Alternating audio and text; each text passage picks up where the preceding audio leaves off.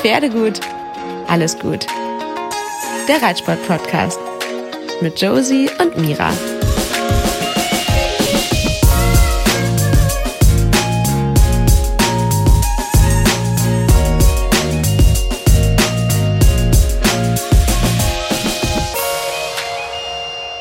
Hallo. Hallo. Wie geht's dir? Ja, gute Frage. Ich bin hier richtig prepared. Ich habe einen heißen Tee gekriegt mit Honig und drei Hustenbonbons hingelegt bekommen. Also ich hoffe, ich hoffe, die reichen für Alles die Folge. Minuten ein. Ja, so ungefähr. Nein, eigentlich bin ich fit, aber Kinderkeime sind echt heavy. Obwohl ich weiß nicht mal, ob es Kinderkeime sind. Keime sind heavy. Keime sind heavy, vor allem gefühlt mehrere hintereinander. Oh Mann, ey. Ja, Den ersten habe ich ja noch mitgemacht, den Kinderkeim nicht. Mir geht's jetzt wieder einigermaßen gut. Dir so semi. Ja, ich dachte schon, du bist über den Berg. Ich wollte mich eigentlich an dir orientieren, aber irgendwie habe ich die, die Kurve nicht gekriegt. Naja, Shit. Ist, also, ist. gute Besserung. ja, Aber heute musst du hier mal durchziehen. Auf jeden Fall. Ja, wir haben ja sogar schon verschoben, weil wir dachten, ich wäre fitter. Aber gut, was man immer so denkt. Das ist vielleicht auch einfach mein Down der Woche. Aber wie war es denn bei dir? Ich habe mich ja einfach zu Hause verkrochen. Ah, das klingt nach einem richtigen Down. Hast du auch ein High? Nee, noch nicht. die, die Hoffnung, dass ich, wenn die Folge erscheint, wieder gesund bin. Das sollte ich schaffen. Okay. Nageln will ich mal drauf fest. Ja, wie war meine Woche? Also mein Down der Woche reiht sich so ein bisschen hinter dem Down der Woche der letzten Woche ein. Da haben wir ja drüber gesprochen, dass Dino leider da im Zaun gelandet ist. Und ähm, ja, wir da erstmal mitten in der Nacht bei strömendem Regen und Sturm den Zaun im Dunkeln reparieren mussten. Und tatsächlich hat Dino ja nur ein ganz paar kleine Schrammen abbekommen, aber wie sollte es anders sein? Bei Dino, hatte er erst ein dickes Hinterbein, das echt ganz schön angelaufen war wegen der kleinen Abschürfung und jetzt hat er eine dicke Fessel vorne, weil er durch eine Mini-Macke Mauke bekommen hat. Ich muss aber sagen, toi toi toi, haben wir es ganz schnell wieder gut in den Griff gekriegt. Ich bin ja mittlerweile vorbereitet, weil ich mich da bei ihm schon mit auskenne. Der ist ja wirklich wahnsinnig empfindlich. Also der kriegt nicht irgendwie einfach von Matsch oder so Mauke, sondern einfach, wenn der ganz kleine Mikroverletzungen hat, wo andere Einschüsse bekommen vielleicht oder auch einfach gar nichts bekommen, die meisten, würde ich sagen, kriegt er halt Mauke. Und ich habe da mittlerweile ein gutes Repertoire und deshalb, ja, schränkt das nicht unbedingt viel weiter ein. Ja, das ist echt irgendwie so sein kleines Problem, sag ich mal, ne? Dieses Mauke-Thema, beziehungsweise Ja, die. Anfälligkeit. Also du hast ja, ja schon ein gutes Handling mittlerweile, aber vorher hattest du ja mit keinem Pferd solche Probleme. Und es kommt ja echt, also jetzt würden auch manche sagen, ne, irgendwie Immunsystem, aber jetzt weiß man ja von der Macke und dann geht das bei dem so schnell. Ja, wir hatten das ja schon mal auch richtig doll dann an beiden Vorderbeinen, weil ähm, er da geschoren wurde. Er hatte ja vor, ja, mittlerweile über einem Jahr echt stark mal gelahmt und wir haben ja nicht rausfinden können, was es war. Wahrscheinlich irgendwie eine Prellung oder so.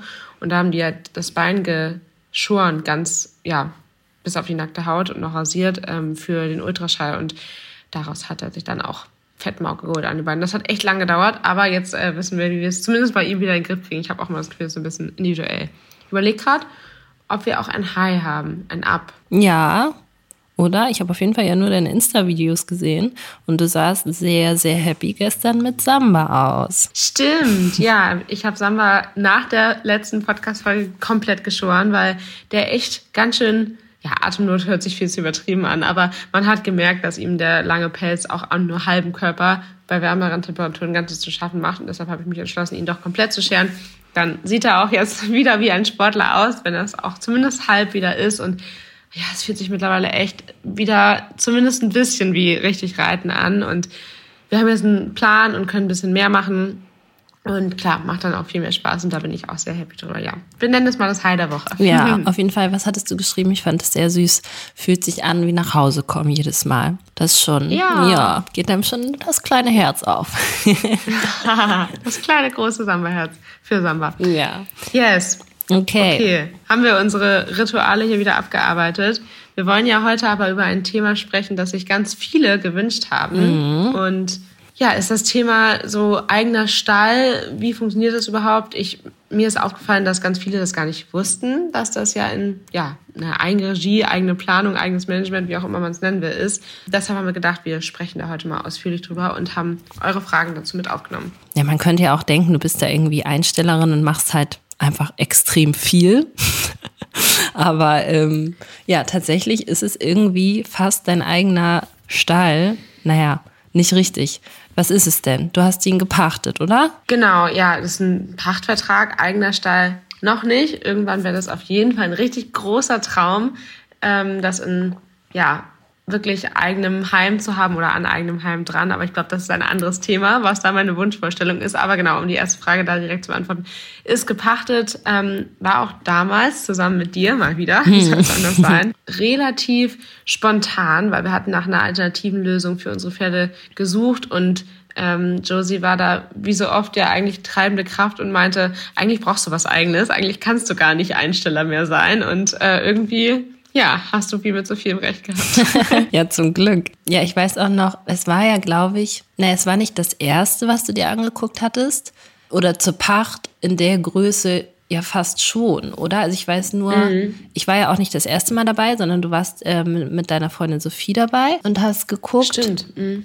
Ja, und dann, ich glaube, ich bin das zweite Mal mitgekommen, ne? Also du wolltest noch ein zweites Mal gucken und warst aber noch so ein bisschen unsicher. Und dann sind wir eigentlich einmal durchgegangen. Ja was du dir vorgestellt hattest. Ich weiß auch noch, dass ich ähm, mit der Sophie damals dahin gefahren bin ähm, und dachte, wir können ja mal gucken, aber wir waren uns eigentlich relativ sicher, dass es nichts ist, weil uns da echt einige Sachen nicht so sehr angesprochen haben, aber dass dann halt vor Ort irgendwie alles so gut zusammenpasste. Was wir zum Beispiel ja echt blöd fanden eigentlich war, dass es einfach Innenboxen sind. Also wir haben ja Stimmt, äh, weder ja. Fenster nach draußen noch Paddockboxen, was für mich eigentlich immer absolutes Must-have war. Aber dadurch, dass wir es jetzt ja so geregelt haben, dass die Pferde sogar im Winter zwölf Stunden draußen sind und dementsprechend bei Tageslicht sowieso draußen stehen. Also sie kommen im Dunkeln raus und im Dunkeln wieder rein. Ähm, die Boxen Übergröße haben und sie im Sommer ja, ja, meine 19 Stunden, die meisten 24 Stunden draußen sind, war das irgendwie plötzlich kein Problem mehr. Und jetzt würde ich auch sagen, bräuchten die Pferde das auch gar nicht unbedingt. Ja, krass, jetzt wo du sagst, ich erinnere das und ich war auch echt skeptisch, mhm. ob ich mitkomme, wegen Kanti ja auch und so ein Stimmt. bisschen der, der mhm. Atmung. Mhm. Und irgendwie haben wir, glaube ich, auch noch überlegt, ob wir da in die Steinwand Fenster einbauen können. Ja. Oder noch Paddock, wo man Absurd, sich jetzt ne? denkt, es fällt mir gar nicht mehr auf. Also das würde ich gar nicht als Need sagen. Nee, zumal man ja auch sagen muss, die Decken sind da unfassbar hoch. Die Boxen haben eben diese Übergröße mit fünf mal viereinhalb Metern. Also echt deutlich größer als Standardboxen. Und genau, durch die hohen Decken. Und da ist auch so zwischen Decken und Wänden ist so ein fetter, ja, Schlitz quasi. Also da kommt Luft rein. Das ist ganz clever gemacht eigentlich, finde ich, weil die Wände hören halt auf und dann kommt das Dach, aber das Dach geht noch tiefer außen runter, sodass es jetzt auch nicht kompletter Durchzug ist, aber trotzdem viel Luft, viel hohe Decken und ich finde, man merkt so krass den Unterschied. Das ist mir damals schon aufgefallen, wenn man bei uns in den Stall reinkommt, dass es einfach das Klima ist wie draußen und in vielen Stallungen, das fällt mir jetzt erst bewusst auf, ist es einfach viel, viel wärmer, wenn man reinkommt. Ja. Es riecht nach Pferd, Der es Geruch, ist warm, ne? es ist stickig. Mhm. Genau. Und bei uns riecht es ja maximal nach Wald, aber es ist einfach genauso kalt und äh, luftig wie draußen. Hat Vor- und Nachteile. Aktuell hätte man es vielleicht gerne mal ein bisschen wärmer, aber für die Pferde ja genau richtig so, wie es ist eigentlich. Ja, total. Aber da sagst du was, weil ich habe das jetzt schon öfter gemerkt, wenn wir zum Beispiel woanders sind, sei es Training oder so, und da ist es in einem Einstall auch das, was man früher so krass empfunden hat oder abgespeichert hat als Pferdegeruch, Stallgeruch, ist jetzt mhm. einfach so oft Ammoniak und wirklich einfach ja. nur Matte ja. und ja eigentlich ein Gestank. Und jetzt erstmal diesen Unterschied ja. zu merken, das ist schon echt krass. Aber weil man es auch nicht mehr so gewohnt ist. Ne? Ich finde es auch krass, was man da so feststellt. Ja, ich glaube, das hat gleich ein paar mehr Fragen beantwortet, ne? mit Boxengröße und so weiter. Ja. Ja, obwohl Boxengröße, äh, kannst ja auch mal erzählen, die sind ja schon ein bisschen unterschiedlich. Also die eine Seite wie zu der anderen, wie nochmal die, naja, jetzt sind es ja eigentlich nur noch, ist ja eigentlich nur noch eine, in der Samba steht, aber Kanti hatte ja damals, als wir mhm. gekommen sind, auch die kleine Luxusbox neben Samba, wo ich auch mhm. kurz echt sad war, die nicht mehr zu haben.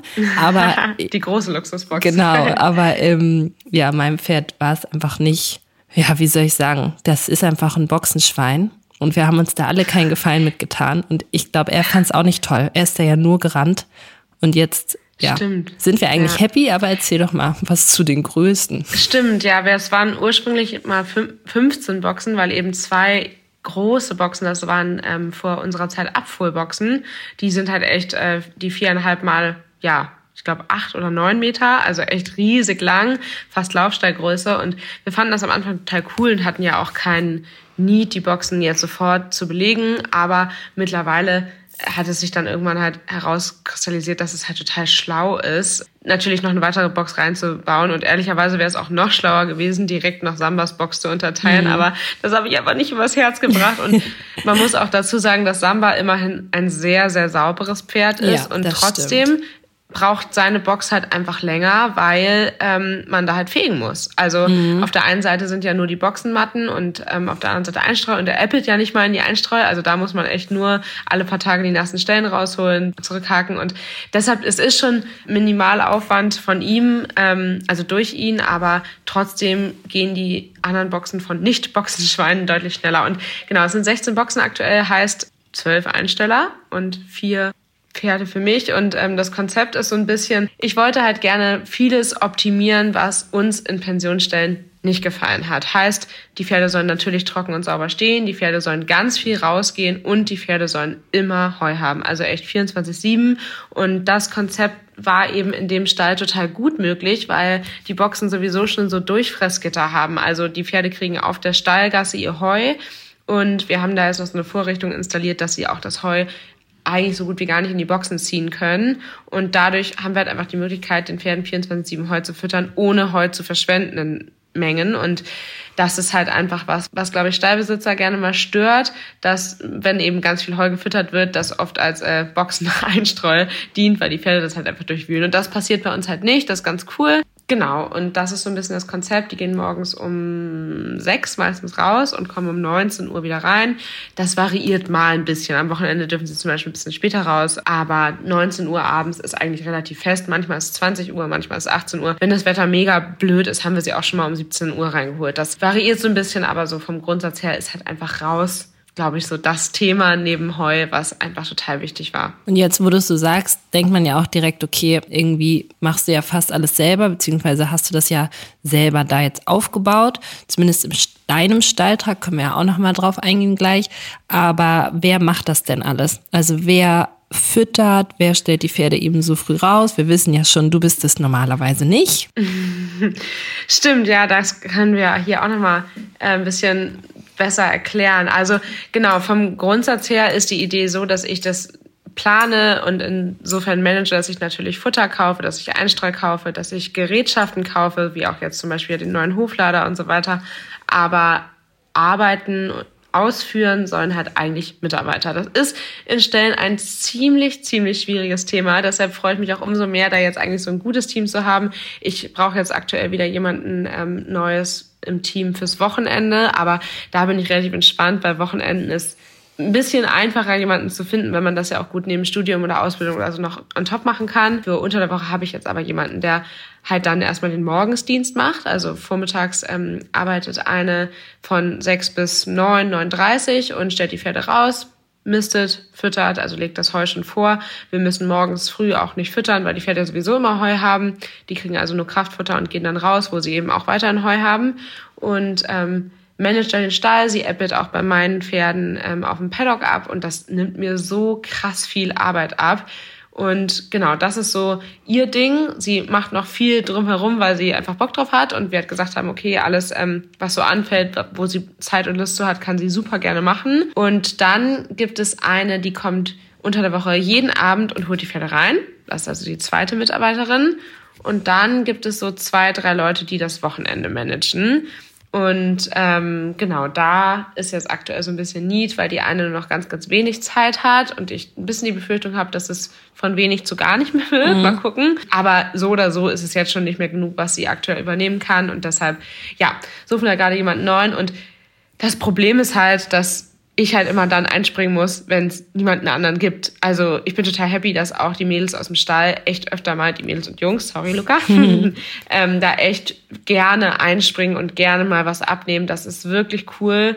Aber ich will da eigentlich gar nicht drauf zurückkommen müssen. Ich habe jedes Mal ein sauschlechtes Gewissen, weil ich denke, Mann, die zahlen ja für Vollpension und sollen das natürlich auch bekommen. Und ja, die sind aber alle total hilfsbereit und nett und lieb und dadurch funktioniert es halt einfach mega gut. Aber auch so krass, jetzt wo du es nochmal sagst mit Vollpension. Also es hört sich jetzt alles gerade bei dir so easy an, aber es war ja echt so ein langer Weg. Und wenn man sich halt die Stelle anguckt, in dem wir vorher waren, ganz mhm. ehrlich, da hatten wir noch nie so etwas, was sich Vollpension genannt hat, mit dem Service. Also ich erinnere immer, irgendwie am Wochenende selber rausstellen oder im Winter selber rausstellen, das selber managen, also was man für einen Akt hatte, obwohl man eigentlich Vollpension hat. Und das jetzt bei dir umgesetzt zu bekommen in der kurzen Zeit ist eigentlich echt schon, ja, kannst du dir auf die Schulter klopfen. Danke, war ich aber echt so glücklich und ja auch, also ja, hatte ich ja auch einfach echt Glück, da gute, helfende Hände und Mitarbeiter zu haben, weil ohne die wäre es halt auch nicht möglich gewesen. Und das wäre halt auch einfach leider Plan B gewesen. Ne? Wir hatten jetzt ja eine lange Durststrecke ohne gute Mitarbeiter und Worst Case haben die ähm, ja Einsteller auch schon ganz lieb vorgeschlagen, dann müssen sie halt notfalls mal mehr übernehmen, eine Zeit lang, wenn es schwierig ist. Also das ist echt ein cooles Miteinander bei uns, das glaube ich auch mega, mega gut. Und noch zum Thema Pensionsstelle, ich erinnere noch, dass ich zwar eigentlich immer für Vollpension bezahlt habe, aber es so viele Dinge gab, die halt irgendwie dann doch nicht funktionieren funktioniert haben oder die Pferde dann halt nur halbtags draußen waren und das dann Vollpension war und man eine Eigenregie nachmittags nochmal rausgestellt hat oder, oder, oder. Also da gab es ja irgendwie echt viele Sachen, ähm, wo man auch ja so ein bisschen das Bedürfnis hatte, das zu kontrollieren, oder? Mhm, und ja. das hat man jetzt ja einfach nicht. Sogar ich fahre echt beruhigt weg, weil ich weiß, dass ich Leute noch on top bitten kann, die Dinge zu übernehmen, die ich eigentlich auch selber mache, wie zum Beispiel Zusatzfutter vorbereiten und mal irgendwie einen dicken Fuß verarzten oder so. Das ist da jetzt ja einfach gar kein Thema mehr bei uns. Ja, allein das Thema Heu, ne? Also ich weiß, wie oft ich irgendwie mhm. heimlich mit so einem schlechten Gewissen hingegangen bin, um mir Heu zu holen. Und man hat dann ja, nur Sorge, die ganze Zeit ertappt zu werden oder sonst was. Und ich glaube, es geht so vielen so, weil es echt mhm. ein Unding ist eigentlich. Wir zahlen so viel Geld und die kriegen nicht mal Futter. Also, ne, es ist jetzt ja auch kein krasses Kraftfutter oder so, sondern einfach nur Heu. Aber das ist auch so ein Thema. Da kam nämlich auch, glaube ich, eine Frage rein, ob ähm, du, ja, wie du es machst mit dem Heu, ob du gutes Heu bekommst, wie und ob es ja, was deine Meinung ist, was war die Frage, glaube ich, ob es noch gutes Heu, ob es noch möglich ist, gutes Heu zu bekommen? Ja, gutes Heu. Ich glaube, das ist heutzutage echt etwas, wo man ja, graue Haare von bekommt, weil es so wahnsinnig schwer ist. Es gibt gutes Heu, aber das ist häufig echt sehr, sehr, sehr, sehr, sehr teuer oder rar und oder rar. Und selbst wenn man dann gute Chargen hat, sind da auch da oft mal schlechte dabei oder spätestens bei der nächsten oder übernächsten Lieferung schwankt die Qualität dann. Also echt schwierig und ich glaube, das Wichtigste dabei ist einfach, dass man jemanden findet, ähm, also einen Lieferanten, der transparent ist und halt einfach sagt, was er für Qualität hat, was er einem anbieten kann und so weiter und einem da nichts vormacht. Das fand ich wahnsinnig schwierig, aber ähm, ich habe tatsächlich durch eigentlich total blöde Erfahrungen eingefunden, den ich jetzt richtig gut finde und dem ich ultra dankbar bin.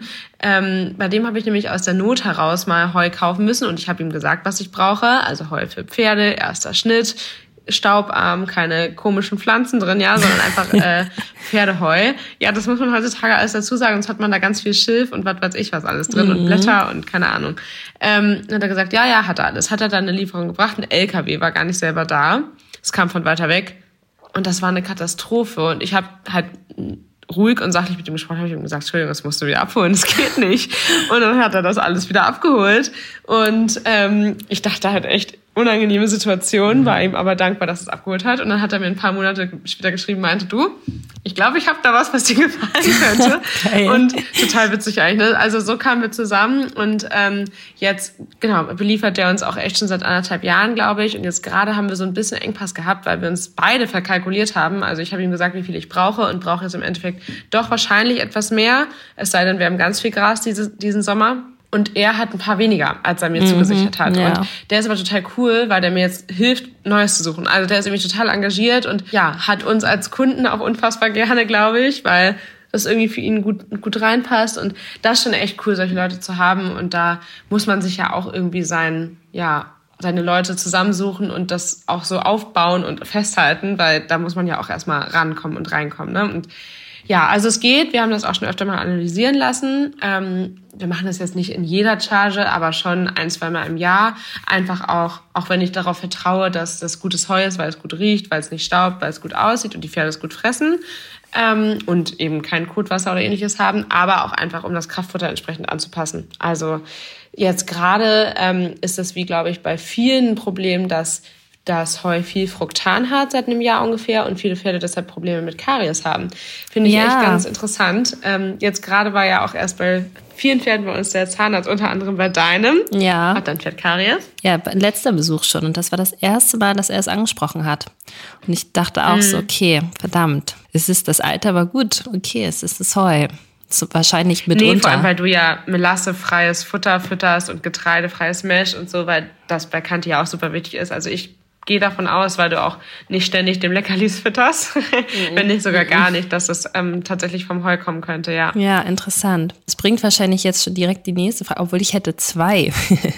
Aber ähm, gehen wir vielleicht darauf ein, ob dich das alles nicht ganz schön stresst. Also diese Verantwortung, wie jetzt so mit dem Futter oder auch, ob du genug von dem Heu hast oder nicht, wie es den Pferden geht, wie die Stimmung bei den EinstellerInnen ist. Interessante Frage, ne? Also ich glaube, mich stresst es nicht mehr, als es mich generell stresst, Pferde zu haben. also ich glaube, das kann jeder nachfühlen, dass man ja dafür brennt und das unglaublich gerne macht und die Pferde einem unglaublich wichtig sind und man ja eigentlich dafür lebt und trotzdem sich manchmal denkt, hätte ich mir nicht ein anderes Hobby suchen können. Mhm, also mhm. das ist halt irgendwie da auch so, dass ich es grundlegend super gerne mache, weil es auch irgendwie einfach keine andere Option für mich mehr gäbe, weil ich es einfach mega schön finde, die Pferde so zu sehen und das mir total viel zurückgibt. Aber klar, wenn da Engpässe sind, keine Ahnung, da hatte ich dann ja die Online-Betrugsgeschichte mit der Heuraufe. Dann äh, ist die Mitarbeiterin einen Tag da und kommt nie wieder. Also da hatten wir schon echt ziemlich heavy Sachen und klar hatte ich da schon den einen oder anderen Nervenzusammenbruch, aber es hat sich irgendwie so schnell dann immer wieder zum Positiven und als lösbar entwickelt, dass ich damit echt ganz gut, ja, klarkomme. Ja, krass, ne? Ich erinnere aber auch noch so ein paar Sachen wie, also einfach so Daily Struggle wie im Sommer Zaun kaputt und man hat mhm. eigentlich, also man ist dann ja eigentlich eher gestresst, weil was anderes der Grund ist, wie du hattest eigentlich Zeitdruck, wolltest endlich nach Hause oder mhm. hast Hunger und musstest genau. dann noch regeln, weil es gibt einfach niemand anderen außer dich, der jetzt. Nee, genau. Und im Zweifel muss ich es immer machen und ich bin halt super dankbar, dass die EinstellerInnen mir da immer helfen und alle immer mit anpacken und auch wenn ich mal nicht da bin, irgendjemand das unter Anleitung immer gewuppt kriegt. Aber klar, also man ist halt, wenn das Telefon klingelt und es ist irgendjemand aus dem Stall, denkt man sich erstmal, aber wie gesagt, das ist halt bei dem eigenen Pferd ja genauso. Nur mhm. in meinem Fall halt mit, ja, mehr Verantwortung gekoppelt noch, ja. Aber nee, ich mache das wahnsinnig gerne. Ja, Thema Koppel und Paddock, sag ich mal, ist ja auch nochmal irgendwie was für sich. Es war ja auch früher nochmal anders, als wir da angekommen sind. Es war auf jeden Fall grüner. Es waren aber auch nur zwei Pferde, erinnere ich. Ähm, ja. Da können wir vielleicht nochmal drauf eingehen, was du gemacht hast, dass die Pferde überhaupt so lange draußen bleiben können. Weil ich kenne das auch noch in einem Stall war es so, da hieß es einfach, der Boden ist schlecht, die machen alles kaputt, Pferde rein, fertig. Und das ist ja so oft mhm. ein Grund. Wie hast du denn das gelöst? Ja, Surprise. Die anderen Stallbesitzer hatten recht, sie machen alles kaputt.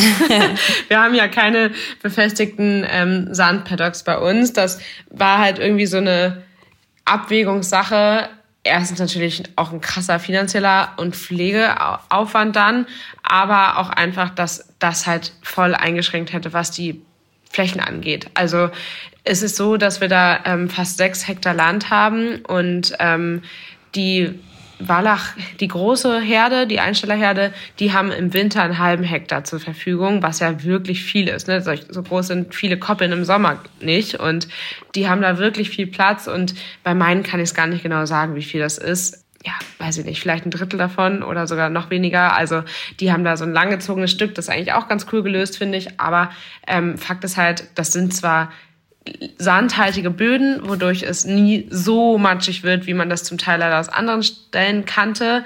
Aber ähm, es ist natürlich trotzdem matschig, vor allem an so Geilstellen wie um die Heuraufe rum und an der Tränke und an den Übergängen. Und wir haben dann einfach echt überlegt, okay, was machen wir? Ich glaube, Paddockplatten kennt jeder. Da haben wir im ersten Jahr was probiert, das nicht funktioniert hat. Die Paddockplatten sind leider abgesackt.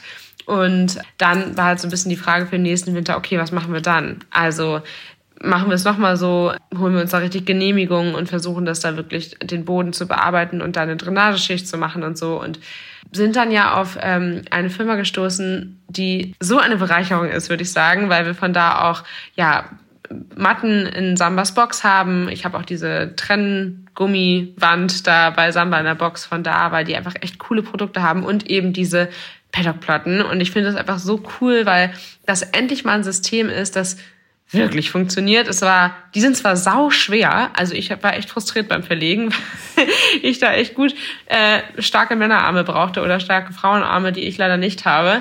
Aber ich finde das so cool, weil die so robust sind und äh, ich glaube sogar auch sehr nachhaltig sind und man die halt easy nochmal woanders verlegen kann. Also ich finde, bei so häufig bei so Paddockplatten hat man so Puzzlematten mhm. und mhm. muss sie dann so da kompliziert ineinander stecken und dann verrutschen sie zwar nicht, aber man kriegt sie auch nie wieder heile auseinander. Und du warst ja beim Verlegen auch ein bisschen dabei und kannst das, glaube ich, bestätigen, oder? Ja, also ich glaube, ich war bei den ersten dabei. Und jetzt die letzten habe ich, glaube ich, ja mal was gefilmt. Da warst du mit Luca ganz mhm. fleißig. Mhm. Aber Stimmt, ja. Ja, die halten schon echt richtig was aus. Ja, total. Und erfüllen vor allem auch einfach ihren Zweck. Also wir haben jetzt ja auf dem Paddock bei meinen Pferden da echt einen Zuweg, weil das Problem nämlich bei dem Paddock noch viel mehr ist als bei dem anderen, dass da eigentlich nie Sonne ist. Da ist irgendwie eine halbe Stunde am Tag einmal so ein kleiner Lichtstrahl und Mini stand oft auf diesem Stück und hat sich dann genau in diesen Lichtstrahl reingestellt. Das war mir total süß. Aber ansonsten ist da ungefähr nie Sonne. Und das heißt, es ist da halt einfach potenziell noch viel mehr matschig als woanders. Und deshalb haben wir da eben wirklich einen kompletten Zuweg gelegt. Und um alle drei Heuraufen herum ist eben auch großflächig diese Paddockplatten verlegt. Wir haben es eben mal ausgerechnet, es sind 60 Quadratmeter um die Raufe rum, also unter der Raufe selber sind keine Paddockplatten, aber um die Raufe rum. Und bei zwei von drei Matten haben wir auch noch uns für so ja, diese Gummi-Softmatten darüber entschieden, einfach weil es viel besser ist, sauber zu halten. Wir haben jetzt ja nochmal ähm, den direkten Vergleich, weil wir um die eine Raufe eben keine Matten verlegt haben und um die anderen beiden schon. Und es ist echt ein krasser Unterschied. Also es funktioniert ohne, auch auf diesen Wegen ist es super ohne und die Pferde rutschen auch nicht darüber oder so. Aber das Problem ist halt einfach, wenn sie von anderen Stellen Matsch in diesen Bereich tragen, ist es halt von den Gummimatten viel einfacher runterzubekommen und das sauber zu kriegen, als eben diese Paddockplatten, die ja auch einfach mit Sand und Tretschicht meistens verfüllt sind. So. Also wir fahren mit diesem Gummimattenprinzip echt gut und ja, das ist keine kleine Investition, aber es lohnt sich und man kann es ja einfach auch gegebenenfalls nochmal irgendwo anders hinlegen. Und ich finde, das ist auch so ein krasser Pluspunkt, für alle, die jetzt denken, sag doch endlich mal den Namen. das System ist von Horses Home und ist das INB-System.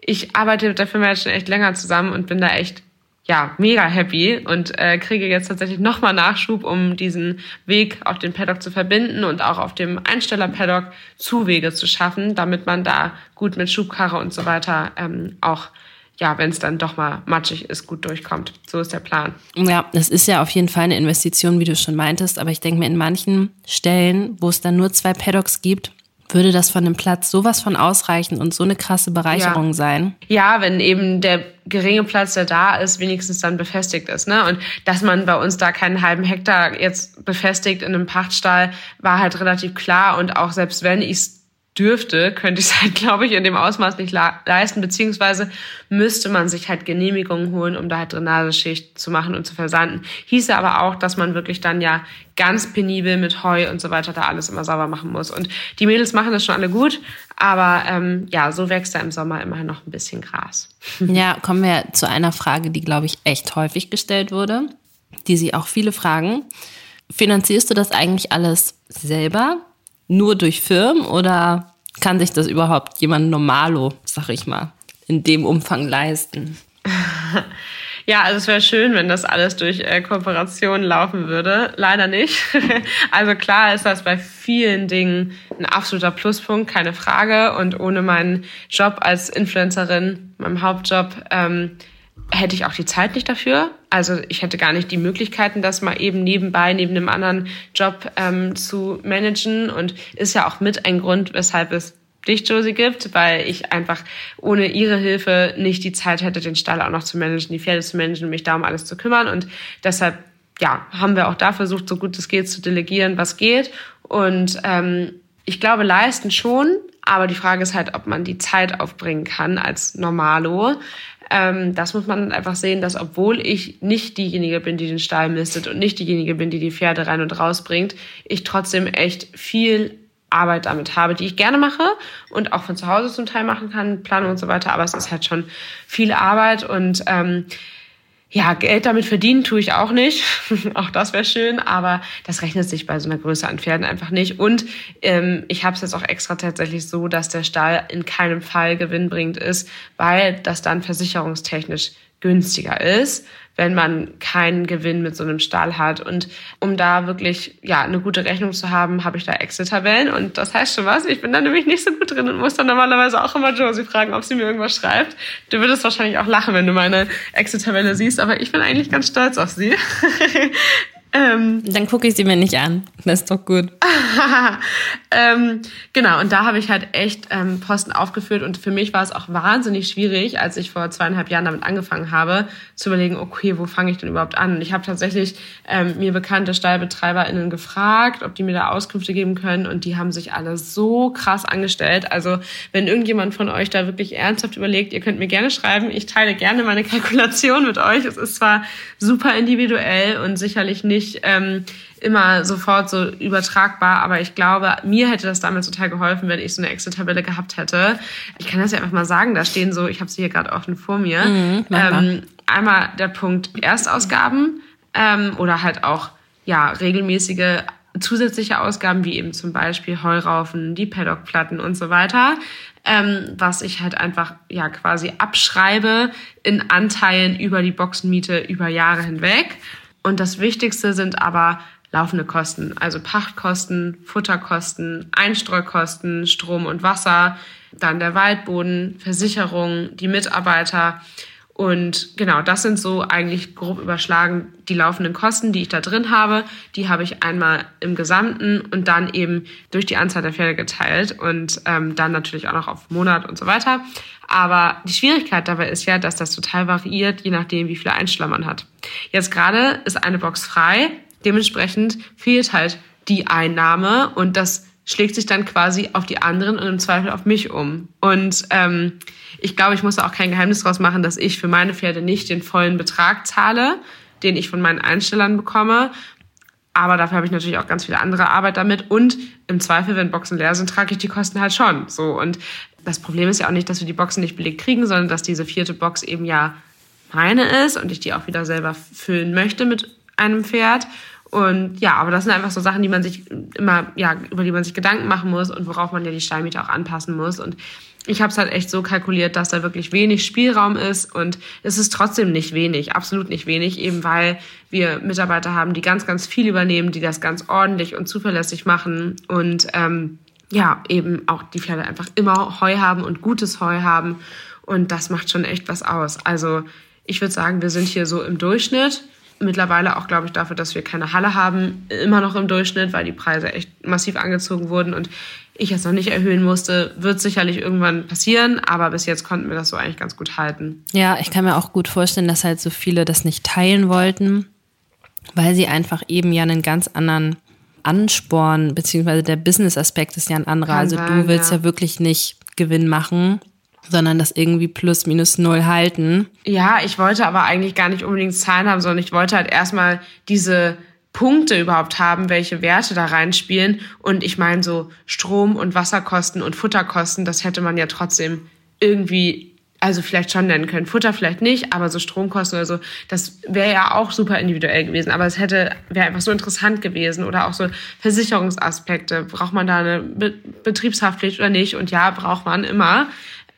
Ja, es waren einfach so Sachen, die ich mir echt mühsam zusammensuchen musste. Und das fand ich mit am schwersten, weil jetzt, wo ich es habe und meine Kalkulation habe, bin ich da auch irgendwie ganz beruhigt, wenn sich mal was ändert. Wenn zum Beispiel jetzt die Stromkosten extrem gestiegen sind und ich fast Schnappatmung bekommen habe bei den äh, Rechnungen, aber ich halt sehe, okay, irgendwie passt es halt doch noch mit rein, weil dafür was anderes gerade günstiger ist. So. Und das ist halt irgendwie ganz cool, das da immer sofort sehen zu können und auch super wichtig, das zu machen. Ich glaube, da war auch einfach so dieses erste Jahr ja total entscheidend, weil das sind ja vorher so mm. Zahlen, damit kannst du nichts anfangen, ne? gerade bei Wasser oder Strom. Da muss man einfach wissen, okay, wie sieht das nach einem Jahr aus? Und da gibt das alles Sinn, ja. was man sich da überlegt hat. Und damit steht und fällt das irgendwie. Ja, das kann ich so weitergeben. Also wie gesagt, ihr dürft auch gerne fragen. Ich schicke das gerne raus. Ich habe da nichts zu verbergen. Und yes. Hm, fallen dir denn noch, einen hatte noch gefragt nach versteckten Kosten. Also fällt dir irgendwas ein, wo du am Anfang gar nicht drüber nachgedacht hast, was jetzt für dich wahrscheinlich total klar ist, aber was du noch mit auf den Weg geben kannst. Gut, Betriebshaftpflicht hast du gerade gesagt, aber. Also ich muss sagen, Einstreukosten fand ich ganz schwierig einzuschätzen. Gerade wenn man nicht klassisch Stroh hat, finde ich es super schwierig, da aufs Jahr zu rechnen. Ähm, das hat mich überrascht. Strom war echt krass bei uns. Also da habe ich mich offensichtlich komplett verschätzt, aber es ging dann doch irgendwie. Und genau, also Versicherung, da muss man halt auch echt dran denken. Ich bin da bei der Ösner versichert und ähm, die helfen einem da auch gut und stellen die richtigen Fragen und so. Das ist schon, ja, kann, kann man schon machen, aber man muss das halt einfach alles wissen, was da auf einen zukommt. Und ja, also das würde ich sagen, versteckte Kosten ist halt echt ähm, das wie berechne ich das individuell für mich auf ein Pferd? Das ist halt echt schwierig, weil eben gerade so Strom, Wasser und so, das sind halt Kosten, die einfach ja auch in jeder Gegend und jeder Region anders sind. Ne? Vor allen Dingen auch ohne Halle. Also da, wenn ich mir da noch vorstelle, was man ja. zahlt für Licht, mhm. Mh, Wahnsinn. Das stimmt schon. Kommen wir nochmal zu der Frage, wie war es denn am Anfang? Weil ich meine, als du dir das angeguckt hattest, da gab es ja, glaube ich, noch keinen Platz, oder? Stimmt, ja, das war damals äh, ganz aufregend, weil wir da den Platz ja gemeinsam erbaut haben. Also es war so ein bisschen ja, Vertragsgrundlage und Voraussetzung, dass das passiert. Das war aber auch damals in der Anzeige mit drin, dass ein Wiederaufbau eines Reitplatzes möglich ist. Und genau das ist auch passiert. Und ich muss auch sagen, dass das auch relativ fix ging. Klar hat das länger gedauert als ursprünglich angedacht, aber es ging dann doch echt recht fix und dann war der auch da und auch ready. Also da haben wir uns dann ja für auch ein ganz spezielles Konzept entschieden, das ich aus anderen Stellen schon seit Jahren kenne und deshalb weiß, dass das gerade dann, wenn man echt immer auf den Reitplatz angewiesen ist, weil man halt keine Reithalle hat, einfach damit super gut, ja, klarkommt und super viel reiten kann. Ich muss noch kurz zwischengrätschen, weil wenn du die Vergangenheitsmira und die Vergangenheitsjosi fragen würdest, das hat überhaupt nicht, das ging uns nicht schnell genug, wenn man überlegt, wie lange wir mit den zwei Pferden irgendwo hingefahren ja. sind. ja, total, genau. Wir waren ja dann auch letztendlich ein bisschen früher in dem Stall, weil wir halt das einfacher fanden, da auch alles aufzubauen und alles zu planen und zu machen, wenn unsere Pferde schon da sind. Und ja, also die ersten Monate waren echt hart, weil wir da auch richtig viel fahren mussten. Genau, weil der Platz sollte, glaube ich, in einem September fertig sein. Letztendlich war er dann im November fertig, Ende November. Also, aber acht Wochen finde ich halt eigentlich jetzt betrachtet überhaupt nicht viel. Ne? Nee, und m -m, damals war es für uns aber echt heavy, ja. Ja, es hat ja auch wirklich alles geklappt. Also wenn sich jetzt, glaube ich, andere das hier anhören und äh, bei Baumaßnahmen oder sonstigem schon mal gemerkt haben, was da alles schief laufen kann, da ist das hier wirklich mm. meckern auf allerhöchstem Niveau. Aber ja, zu dem Platz kommen ja auch wirklich viele Fragen. Also wir haben das ja auch oft irgendwie, dass irgendwelche Spaziergänger gucken und einfach mal gucken wollen, was das ja. denn so ist, weil es Oder ist ja Spiegel auch. Ja, genau, Spiegel, nochmal ein großer, großes Thema.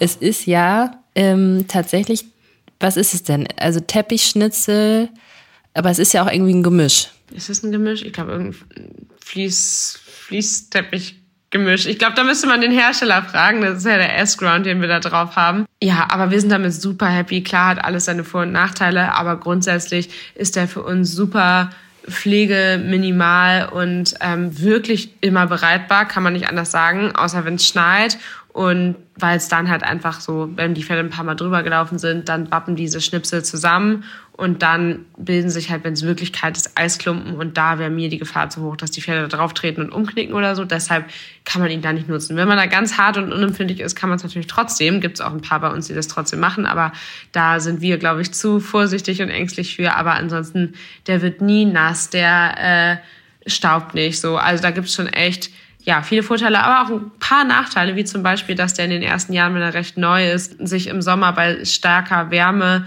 elektrisch auflädt und man da aufpassen muss beim Longieren, dass man den Pferden keinen Stromschlag gibt. Also da gibt es schon ein paar Sachen, wo man aufpassen muss, aber für mich alles kein Grund, sich gegen diesen Boden zu entscheiden. Also ich glaube, ich würde das immer wieder so machen, weil eben der Bewässerungsaspekt für uns wegfällt, das täglich Ziehen für uns wegfällt und äh, ja, eben auch das Gefrorene und Pfützenbildung und so. Das, klar, bei einem richtig guten Ebbe-Flutplatz hätte man das auch nicht, aber das hätte sich bei uns bei der Menge an Pferden einfach nicht rentiert. Okay, wir sind jetzt auch schon echt wieder bei unserer ganz regulären Zeit. Hm, ich würde jetzt nochmal ganz schnell gucken, welche Fragen offen sind und die, vielleicht können wir die ja ganz kurz anreißen. Okay, hier ist eine Frage, warum nur Wallache und Warum stehen deine Pferde separat? Die Wallachfrage hat sich echt so erübrigt und ich glaube, die meisten denken, dass wir richtige Stutenfeinde sind. Und ich muss auch sagen, ich mag Wallach lieber reiten, häufig, aber ich will Stuten trotzdem nicht ausschließen, überhaupt nicht. Aber es hat sich bei uns irgendwie einfach so ergeben, weil die Stuten einfach nicht so easy herdentauglich waren wie die Wallache und einfach mehr Wallache da waren.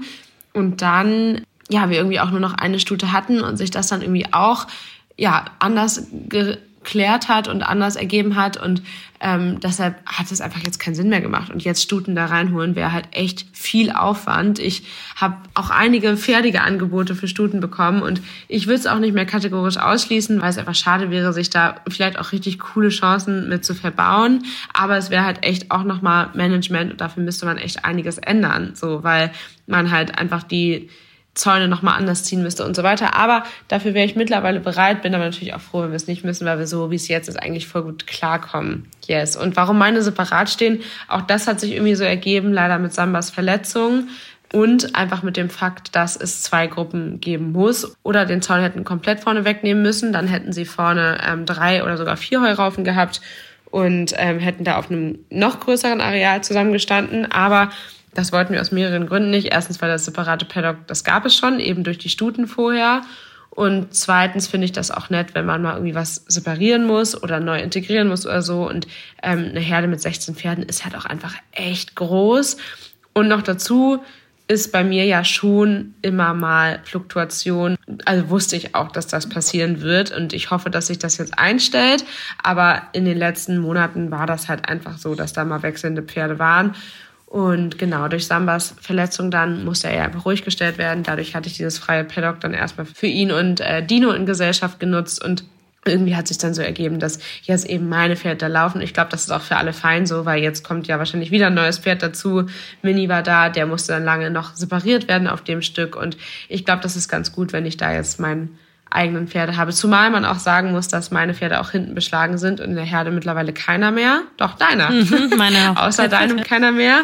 Und das auch was ist, was ich eigentlich nicht mehr will, dass da hinten beschlagene Pferde neu dazukommen, weil es einfach ein erhöhtes Verletzungsrisiko ist. Ja, auf jeden Fall. Aber ich hoffe, Kanti benimmt sich weiterhin. okay. Wir beschränken es auf neue Pferde.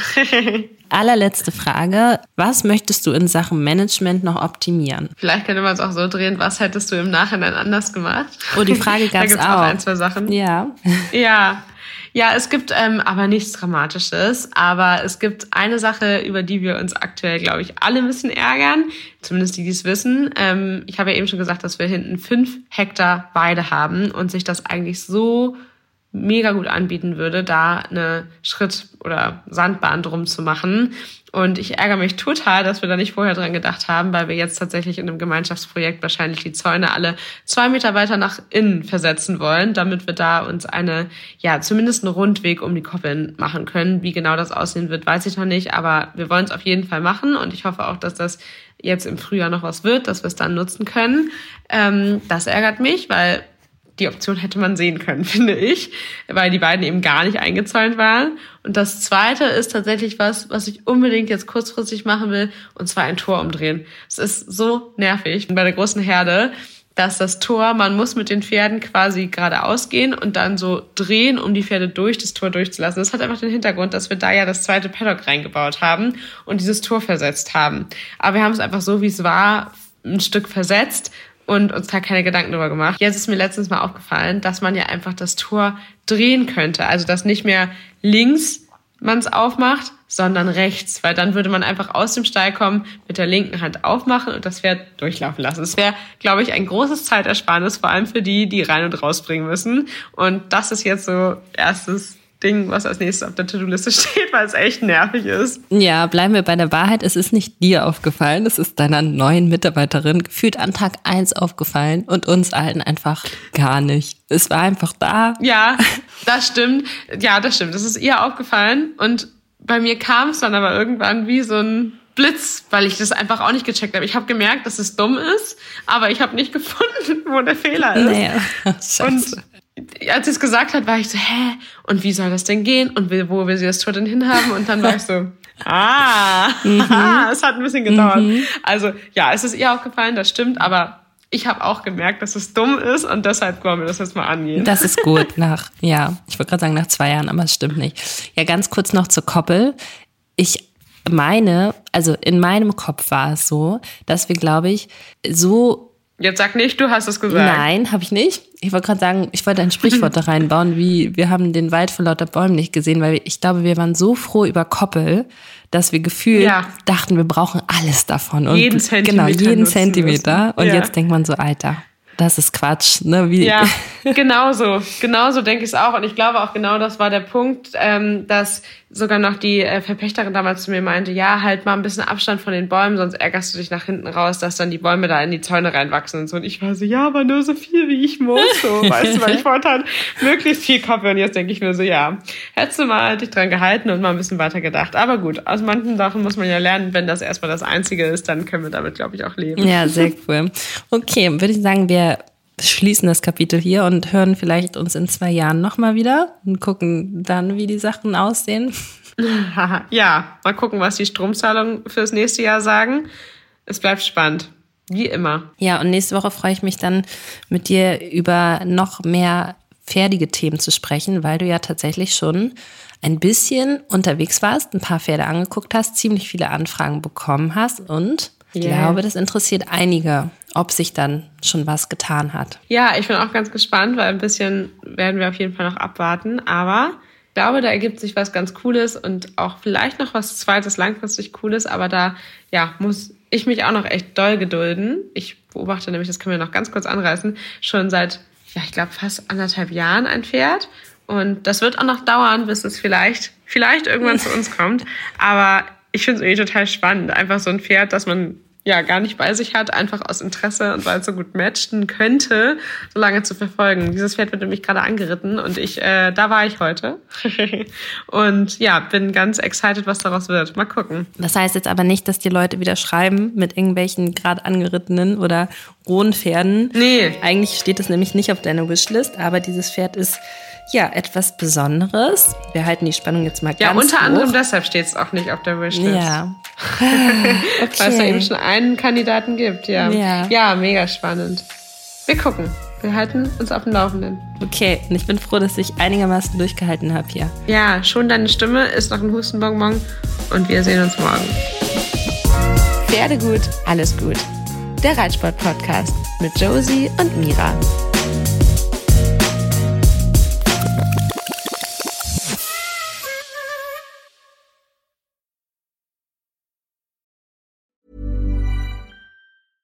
Even when we're on a budget, we still deserve nice things. Quince is a place to scoop up stunning high-end goods for 50 to 80% less than similar brands.